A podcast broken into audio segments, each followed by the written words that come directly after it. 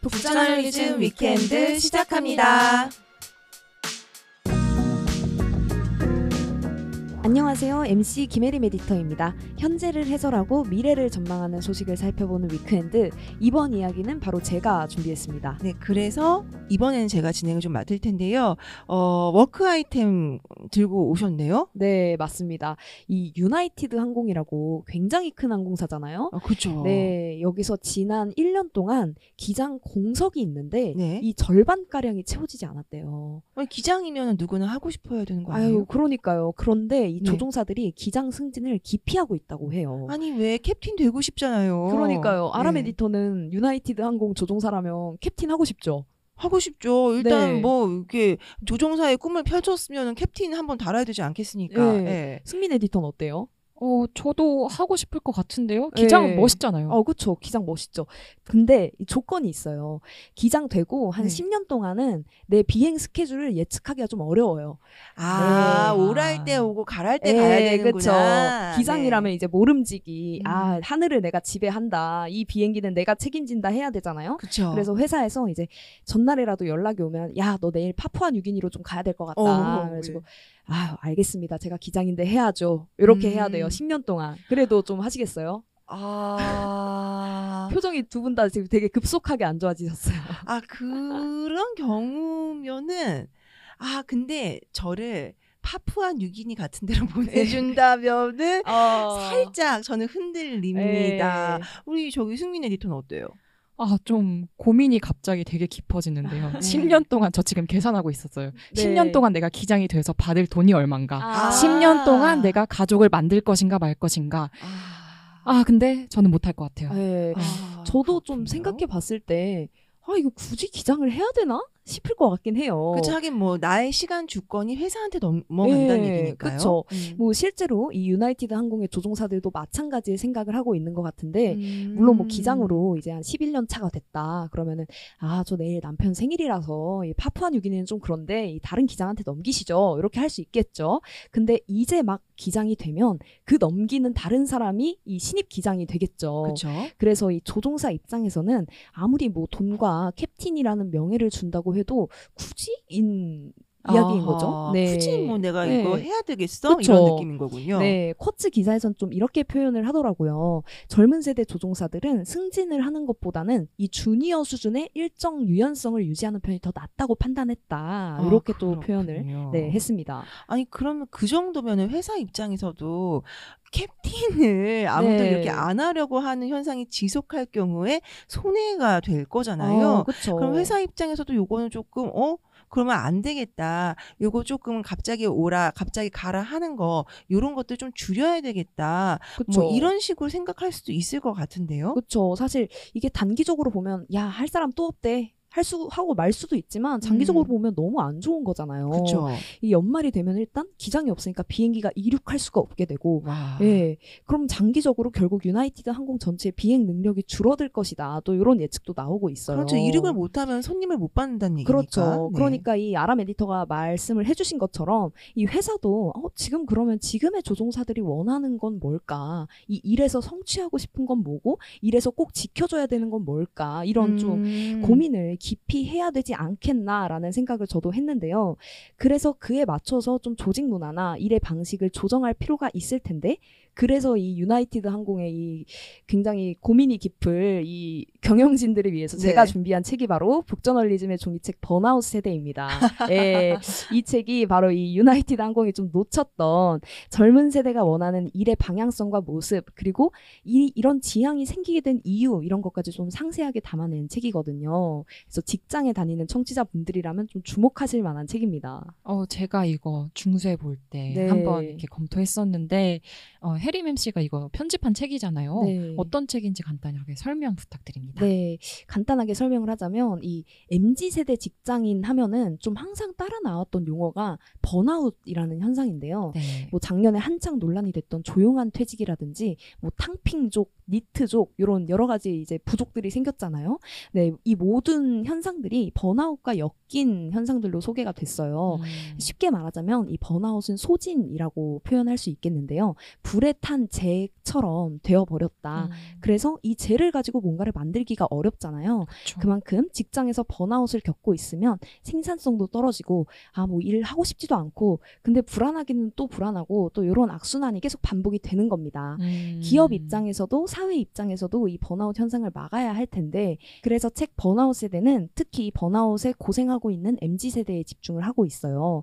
왜 MZ 세대는 번아웃 세대가 됐는지 그리고 이걸 해결할 수 있는 방법은 무엇인지를 좀 다양한 차원에서 짚고 있습니다. 음. 이 저자인 곽연선 HR 연구원도 MZ 세대예요. 예, 아, 정말요? 그래가지고 더더욱 좀 현장감 넘치고 전문적인 이야기를 들을 수 있는 책입니다. 이거 유나이티드 항공에다가 빨리 아, 시급하게 빨리. 예, 네. 보급해야 네. 되겠네요. 이 Z 세대가 어떻게 생각하고 있는지를 저자가 Z, MZ 세대면은 정말로 담고 있겠네요. 네. 그리고 해림 MC는 혹시 어떤가요? 세대 구분으로 치자면 Z 세대인가요? 예, 전 Z세대인데, 이 편집하면서 저도 좀 많은 생각을 하게 됐어요.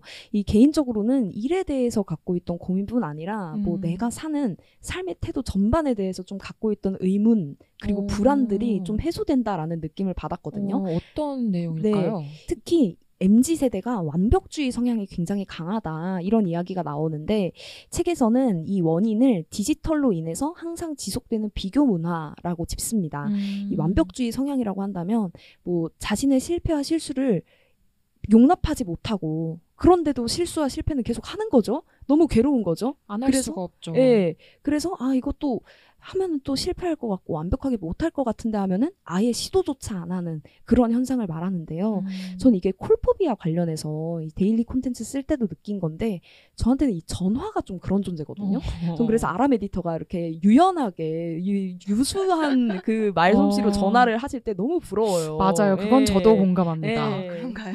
네. 네, 저는 좀 막 불편한 전화, 뭐 실수하면 안 되는 전화 이렇게 해, 제가 그런 전화를 해야 한다고 하면은 달력에 표시까지 해놔요. 아, 아. 2주 뒤에 나 이 사람한테 전화해야 돼. 그래서 이게 나야 싶기도 하지만 한편으로는 아, 나는 왜 이렇게 전화를 못할까? 나 왜 이렇게 소심한 걸까? 뭐 이런 걱정도 했었거든요.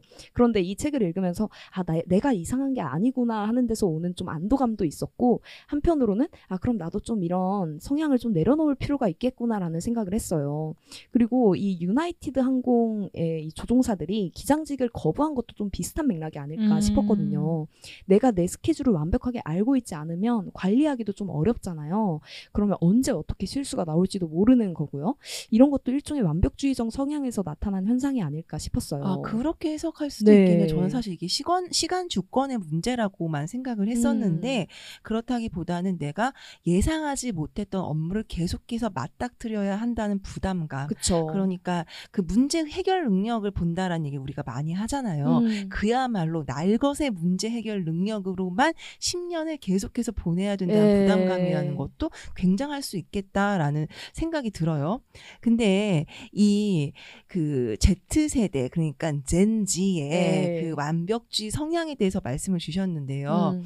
이거 약간 요즘에 밈처럼 소비되고 있잖아요. 예. 저또 이제 한동안 안 보이다가 제 유튜브 쇼츠 알고리즘이 다시 그 이제 쿠팡 플레이의 MZ 오피스, MZ 오피스로 또 에. 점령을 당했습니다. 맞아요. 네. 저도 그거 보, 봤는데 좀 수민 에디터 보셨어요? 아 봤는데 너무 그냥 희화화가 되어 네. 있는 느낌이라서 좀 심하잖아요. 사실 우리 회사에서는 그런 모습이 안 보이죠. 아, 그쵸. 네, 아니 어. 제가 딱 부러지게 말씀드릴 수 있는데요.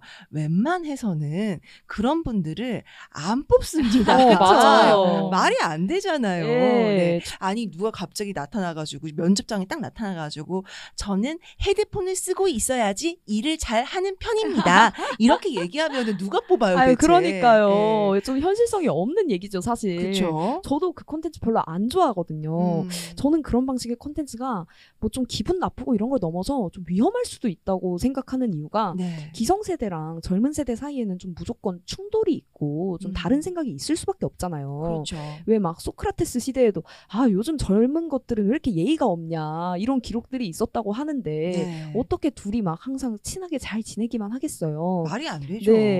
그런 자연스러운 충돌은 있을 수 있는 것이고 그걸 이제 사회적으로 잘 풀어나가야만이 이 오해가 안 쌓이고 편견이 안 만들어질 텐데 그런 방식의 좀 과장된 표현들이 각자가 갖고 있는 편견을 오히려 더 두텁게 만들고 있지 않나 하는 생각이 들었어요.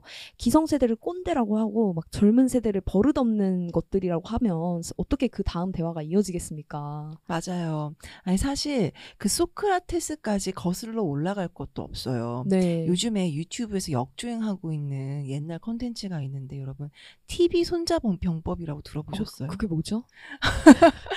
그게 네. 일종의 MG 오피스의 그 뭐라고 해야 될까요? 80년대 90년대 아, 버전이라고 해야 되나요? 네. 예. 거기 보면은요. 그 당시에 그 직장인들 생활상들이 정말 어. 여과 없이 묘사가 되어 있는데 이제 뭐 MG 오피스처럼 꽁트는 아니고 실제 뭐랄까 저 정극에 해당하는 예. 드라마예요. 드라마인데 아 지금 보면은 PC하지 못해서 보고 있으면 제가 가슴이 덜컹덜컹하는 장면들의 연속으로 돼 있어요. 내가 죄를 짓는 것 같은. 그쵸 보고 네. 있는 내가 죄를 짓는 것 같은 그 저 어렸을 땐 되게 재밌다고 봤던 것 같은데 근데 거기 이런 음. 장면이 나와요 그 주인공 기억에 해당하는 만년 과장님 머리 하얀 과장님이 이제 나오시는데 그분들이 젊은 직원들을 향해서 네. 막 이렇게 잔소리를 하는데 뭐라고 어. 잔소리를 하냐면은 야 너네들은 말이야 직접 가가지고 얼굴 보고 말로 하면 해결될 게왜 여기서 계속 전화통 붙들고 전화하고 와. 앉았어 라고 하거든요 아. 이거 이제 아까 콜포비아 말씀하셨잖아요. 예. 한 80년대면은 지금으로부터 몇 년 전이에요. 한 3, 40년 전인 그쵸. 거잖아요. 그때는 왜 전화하고 앉아 있냐고 혼을 와, 냈다. 신기하다. 네, 신기하죠. 예. 네.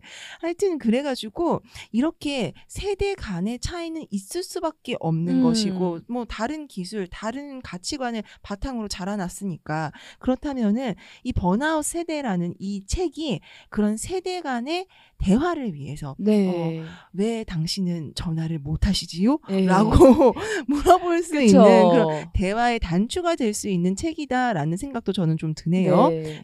그러면은 이 번아웃 세대에서 분석하고 있는 것들, 그러니까 유나이티드 항공이 알아야 될 문제, 예. 왜 MZ 세대는 번아웃 세대가 된 건가요? 아, 물론 이 다양한 원인이 있습니다. 이 책에서는 일단 MZ 세대가 어떻게 자라왔나 이 성장 배경에서부터 먼저 이야기를 짚는데 네. 일단 너무 끝이 보이지 않는 경쟁을 해왔다. 음. 어, 요즘에는 더 심해졌죠. 유치원 그쵸. 때부터 이제 영어 유치원 가냐 마냐, 그쵸. 초등학교 어디 가냐, 중학교 그쵸. 어디 가냐, 고등학교 어디 가냐, 아우, 대학교 어디 피곤해요. 가냐, 직장 네. 어디 가냐, 결혼 어디로 하냐 이런 어. 굉장히 예, 끝을 모르는 질문들이 나오죠. 네. 예, 아까 말씀드 렸던 이 비교 문화와 관련된 이야기도 나오고요. 그렇다 보니까 일단 취업 을 봤을 때 취업에 들어가는 공임도 너무 드는 거예요. 이 스펙 인플레이션이라고 표현할 수도 있겠는데 번아웃 세대 책에는 그 굉장히 구체적이고 좀 다양한 사례들이 많이 나와 있는데 그 중에 언론에 소개됐던 실제 사례를 하나 소개해 드릴게요.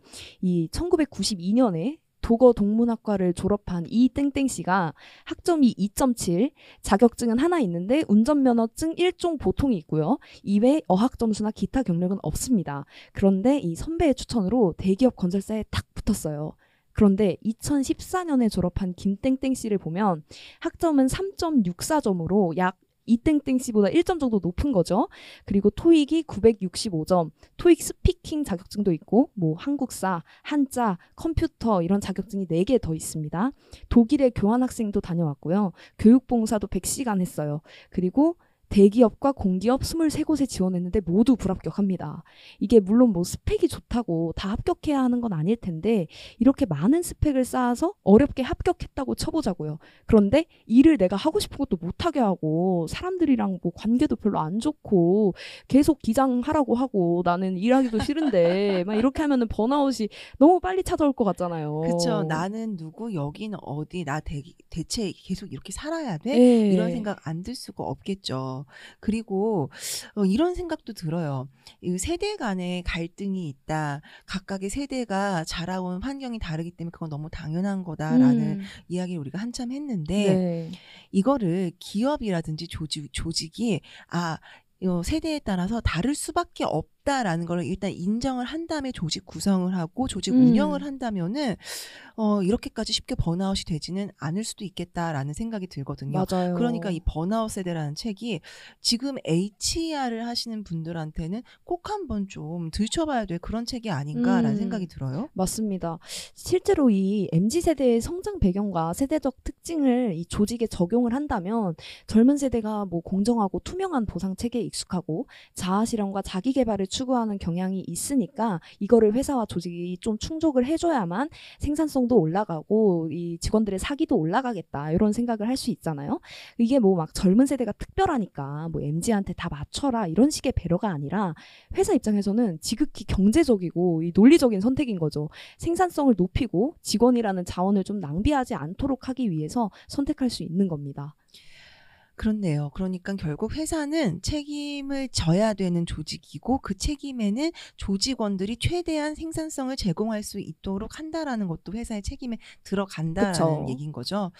어, 그렇습니다. 그러면은 이 번아웃을 막기 위해서 기업이 할 수 있는 일, 아까 조금 힌트가 될 수 있는 이야기를 해주신 것 같은데요. 네. 구체적으로 좀 말씀을 해주실까요? 네, 일단 굉장히 다양한 실제 사례들이 있어요. 실리콘밸리에선 어떻게 하고 있는지 등등을 이제 책에서 잘 짚고 오, 있는데 좋은데요. 네. 예. 구글 같은 경우에는 뭐 100명이 일하는 회사가 아니잖아요. 그렇죠. 너무 크잖아요, 네. 회사가. 그래서 인적 네트워크를 강화하는 게 너무 힘들고 또 중요해요. 아 그렇네요. 예. 뭐 서른 명이서 같이 일하면은 미주알 고주알 그쵸. 오늘 아침에 김 과장이 뭐 먹었는지도 다 알겠지만 음, 천명 단위 넘어가고 만 명 단위 되다 보면은 내가 같이 파트너로 일하고 있고 매일매일 이메일 주고받는 사람이 남잔지 여잔지도 모를 것 같아요. 네. 그렇죠. 뭐 동명이인도 얼마나 많겠어요. 그렇죠. 예. 네.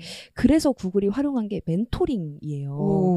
되게 익숙한 개념이고 어떻게 보면 좀 식상해 보이기도 하는데. 예, 굉장히 효과적이었다고 하거든요. 음. 특히 이게 정신 건강을 지원하는 데 있어서 굉장히 오. 좋은 효과를 냈다. 아 마인드를 예, 케어해 주는 거군요. 마인드를 이제 회사가 직접 케어를 해주는 거죠. 음. 블루닷 프로그램이라고 하는데요. 네. 이 블루닷이라는 뭐 이게 파란색 점이죠. 파란색 네. 스티커를 붙인 구성원이 회사에 있어요.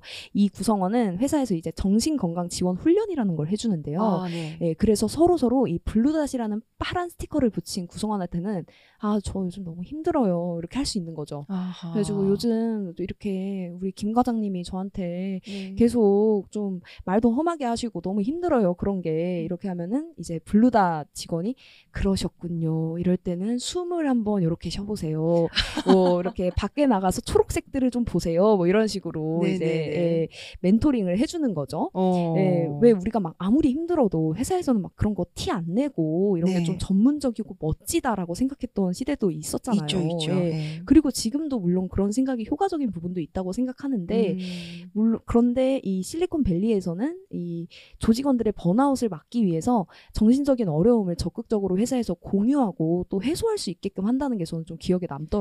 그렇군요. 아니 사실 저는 조금 이 사례 같은 경우에는 뭐랄까 아 시대가 바뀌었구나라고 생각이 들었던 게 네. 굳이 블루닷을 붙이고 있지 않더라도 음. 회사에서 뭐랄까 그래도 내 얘기 좀 들어주고 하는 선배가 있으면은 아, 그. 선배한테 언제든지 털어놓을 수 있는 이야기일 수도 있었던 시대가 있었던 것 같은데라는 아, 생각도 그렇게 볼 수도 예, 있겠네요. 한편으로는 들거든요. 네. 근데 사실 그런 식으로 또 회사 동료 선배한테 속 얘기 다 털어놨다가 뒤통수 맞는 후배들이 아유. 적지 않죠. 예. 뭐 그랬던 걸 생각해 보면은 이 블루닷이라는 게 조금 뭐랄까 어? 라는 생각 들지만 아 이런 식으로 고- 조직 관리를 하는데 이런 제도를 만드는 게 어쩌면 필요할 수도 있겠다. 음. 특히나 구글처럼 커다란 회사라면 더더욱 그럴 수 있겠다라는 네. 생각이 드네요. 다만 제가 저 너무 힘들어요. 업무 과중 때문에 오늘 아침에도 코피를 흘렸어요 했는데 음. 블루닷에 붙이신 분이 밝게 웃으면서 자 우리 심호흡을 해볼까요? 저랑 손 한번 잡을까요? 네, 그렇게 네. 얘기하면 나는 조금 분노가 있을 아, 새 일어날 것 같다. 맞죠. 예. 실제적인 이제 그쵸. 조직의 변화도 있고 네, 맞아요. 그래야 할 텐데 음. 그래서 전 좀 재미있었던 개념이 네. 직장에도 생애주기라는 개념이 아, 있어요. 생애주기요. 네. 네. 사람이 막 태어나서 숨을 거두기까지 되게 거치는 생애주기들이 있잖아요.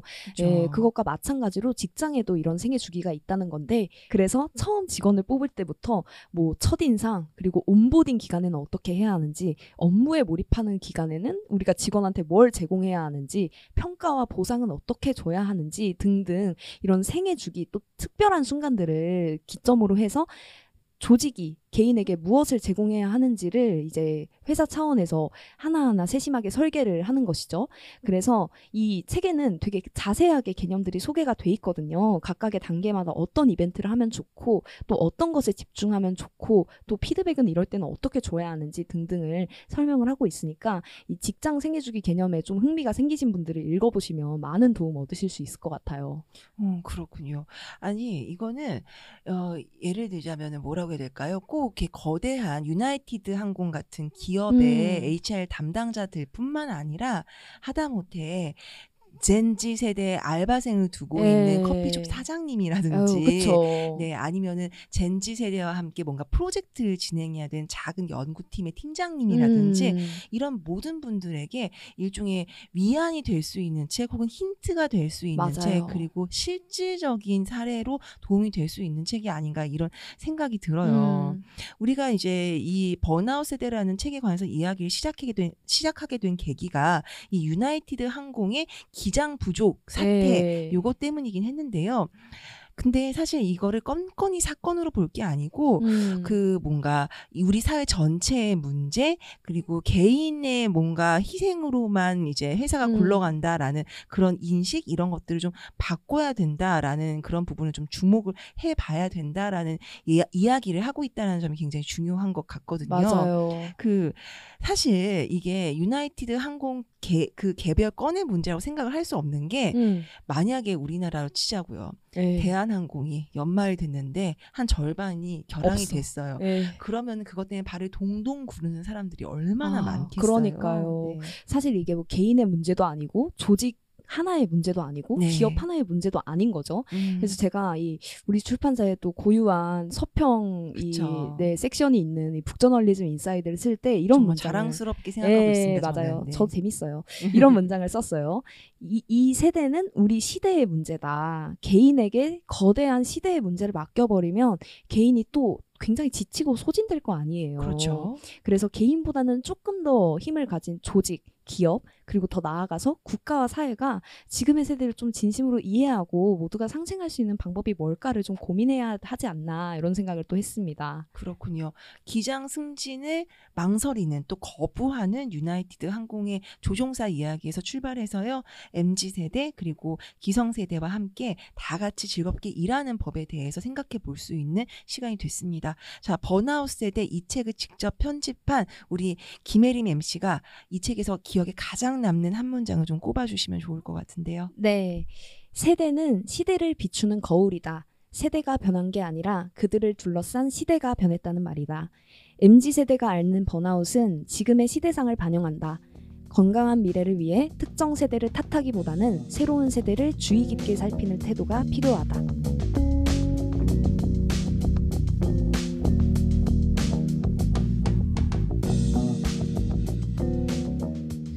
네, 우리가 매체에서 Z세대가 어떻다, MZ세대가 문제다, 이런 얘기 굉장히 많이 보잖아요.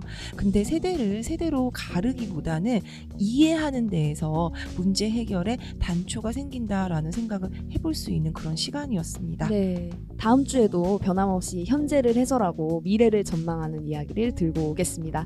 그리고 무엇보다 다음 주에도 여전히 재미있고 또 필요한 이야기를 전해드릴 걸 또 약속을 드립니다.